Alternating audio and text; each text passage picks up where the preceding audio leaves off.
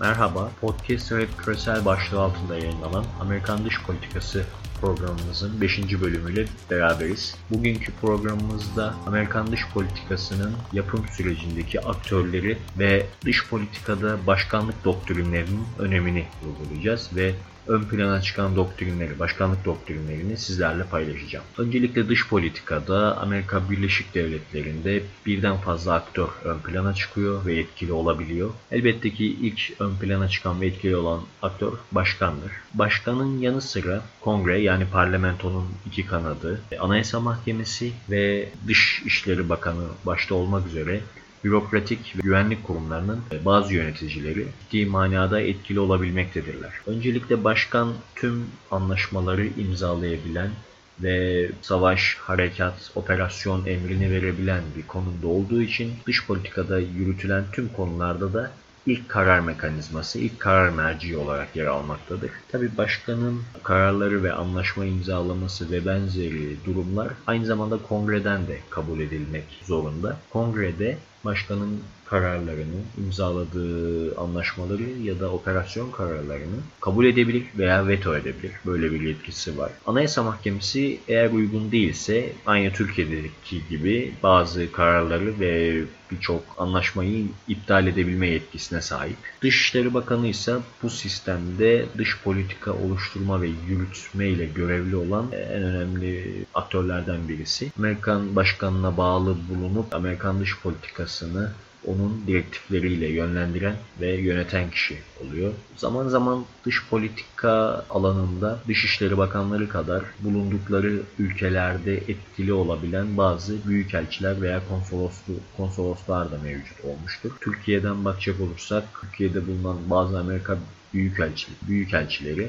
dış politika üretimi ve ikili ilişkiler anlamında çok etkin e, performans üstlenmişlerdir. Mesela John Bass bunlardan ön plana çıkan bir örnek olarak verilebilir. Geçmişte yine Avrupa'da Türk dünyanın başka bölgelerinde görev yapan böyle bazı diplomatlar ön plana çıkmıştır. Tabi dış politika deyince Amerikalıların Amerika ile ilgili özellikle ön plana çıkan isim Henry Kissinger oldukça etkili bir dış politika dönemi geçirmiş ve çok etkili bir aktör olarak zihinlere yer etmişti. Bu aktörlerin haricinde dış politikada etkili olmanızı sağlayan veya Amerika'nın etkinliğini arttıran başka kurumlar ve araçlar da var. Mesela lobiler bunların ön, en önlerinden gelen e, örneklerinden birisidir. Özellikle Amerika'da bulunan İsrail lobisi, Ermenistan lobisi ve bir takım güçlü ırksal, dinsel lobiler dış politika üretiminde ülkeyi çok ciddi anlamda etkileyebilmektedir. Daha doğrusu ülkedeki karar mekanizmalarını. Özellikle İsrail, İsrail yahut Yahudi lobisi Amerika Birleşik Devletleri'nin dış politik oluşumu sürecinde en fazla iletişim kurduğu, en fazla etkileşim aldığı lobilerden birisidir. Hakeza Ermenistan lobisi de gerek Türkiye ile olan ilişkilerde gerekse kendi bölgesindeki bir takım ufak çaplı konularda Amerikalıları yönlendirebilmekte ve kararlarını etkileyebilmektedir. Tabi en çok kararlarını etkileyebildiği konu Türkiye ile olan ilişkiler bağlamındadır. Lobiler haricinde ön plana çıkartmamız gereken kurum veya araçlardan bazıları ise güvenlik kurumlarıdır. Amerika Birleşik Devletleri'nde var olan güvenlik mekanizmaları ve kurumları dış politika oluşumu sürecinde çok etkin rol oynarlar. Buna Pentagon veya Genelkurmay Başkanlığı'nı ilk başta örnek verebiliriz. Ama bunlar kadar önemli olan bir diğer kurum ise Merkezi Haber Alma Teşkilatı veya kamuoyunda bilinen adıyla CIA İstihbarat Teşkilatı. Bu kurumlar karar mekanizmalarını doğrudan etkileyebilmekte ve dış politika oluşum sürecinde karar mercilerinin kararlarını istedikleri ölçüde Amerikan çıkarlarına uygun olacak ölçüde belirleyebilmektedirler. Dış politikada her ne kadar bu aktörler çok önemli bir yer oynasa da aktörlerden en önemlisi ve en, yet en yetkilisi olan başkanların uyguladığı bazı politikalar, bazı özel spesifik uygulamalar çok ön plana çıkmaktadır. Bunlar genellikle literatürde başkanlık doktrinleri diye yer almaktadır.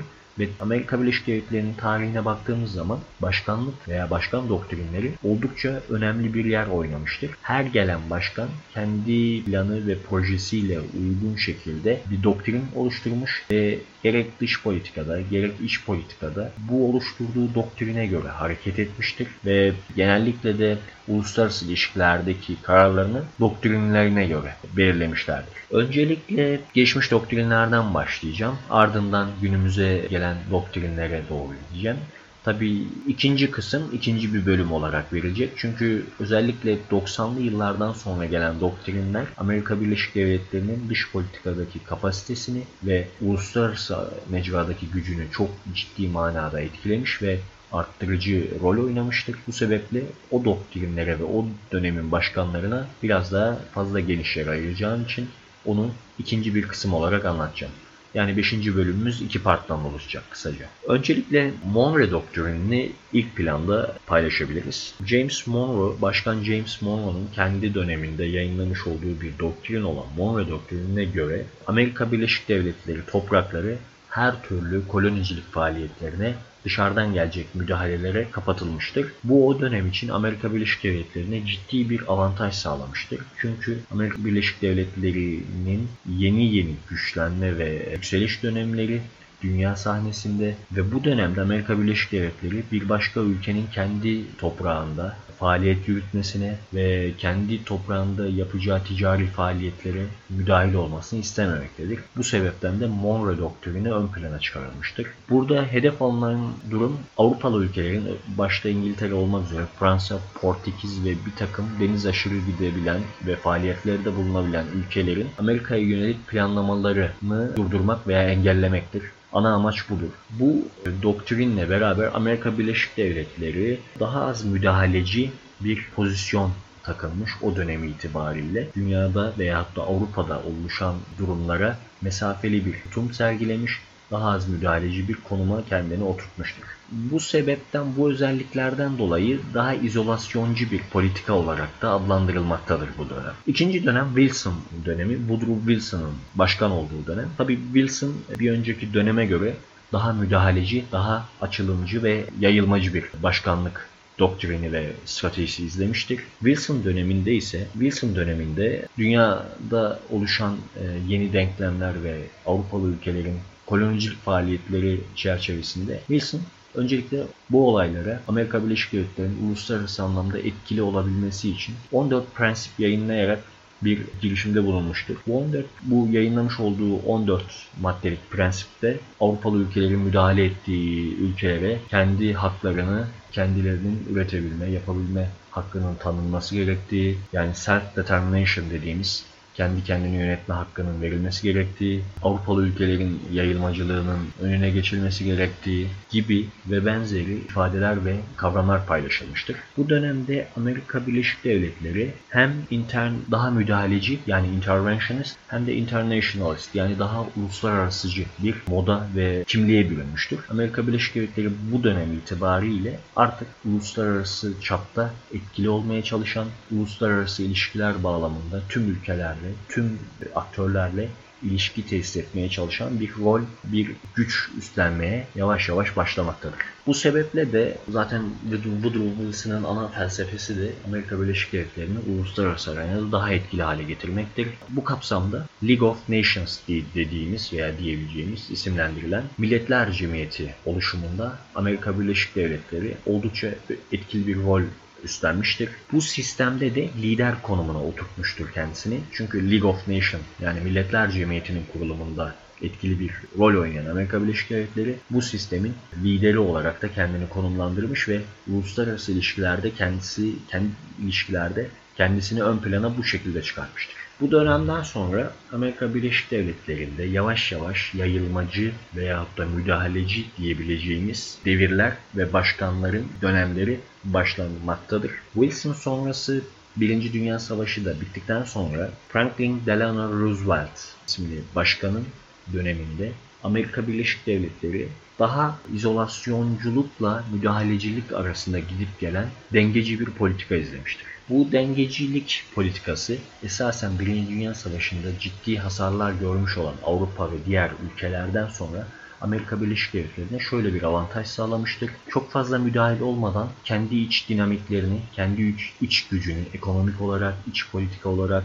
ve askeri olarak toparlamasına imkan sağlamıştır. Yeni teknolojik yatırımlar yapabilmesine imkan sağlamıştır ve daha önce de zaten hedeflemiş olduğu dünya liderliği rolüne yürürken bu süreçte bu dengecilik politikası kendi yararına olmuştur. Amerika'nın yararına olmuştur.